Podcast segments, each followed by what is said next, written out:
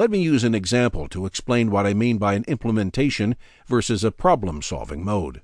During a three day workshop at a factory in Germany, we spent the first two days learning about what Toyota is doing. On the third day, we then turned our attention to the subject of how do we wish to proceed.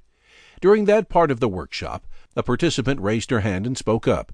During the last two days, you painted a clear picture of what Toyota is doing. However, now that we are trying to figure out what we want to do, the way ahead is unclear. I am very dissatisfied with this.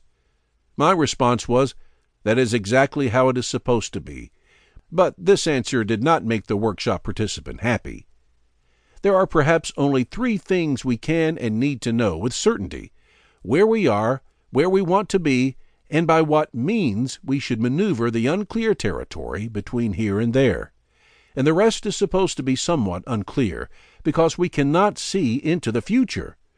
The way from where we are to where we want to be next is a gray zone full of unforeseeable obstacles, problems, and issues that we can only discover along the way the best we can do is to know the approach, the means, we can utilize for dealing with the unclear path to a new desired condition, not what the content and steps of our actions, the solutions, will be. That is what I mean in this book when I say continuous improvement and adaptation, the ability to move toward a new desired state through an unclear and unpredictable territory by being sensitive to and responding to actual conditions on the ground. Like the workshop participant in Germany, humans have a tendency to want certainty and even to artificially create it based on beliefs when there is none. This is a point where we often get into trouble.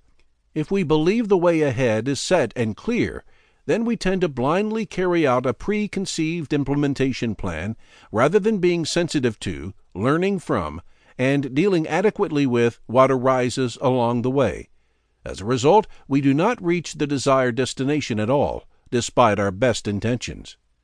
If someone claims certainty about the steps that will be implemented to reach a desired destination, that should be a red flag to us. Uncertainty is normal. The path cannot be accurately predicted, and so how we deal with that is of paramount importance, and where we can derive our certainty and confidence.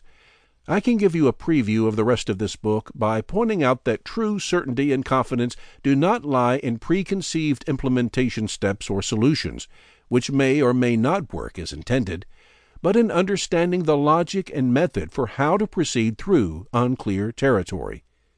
How do we get through that territory? By what means can we go beyond what we can see?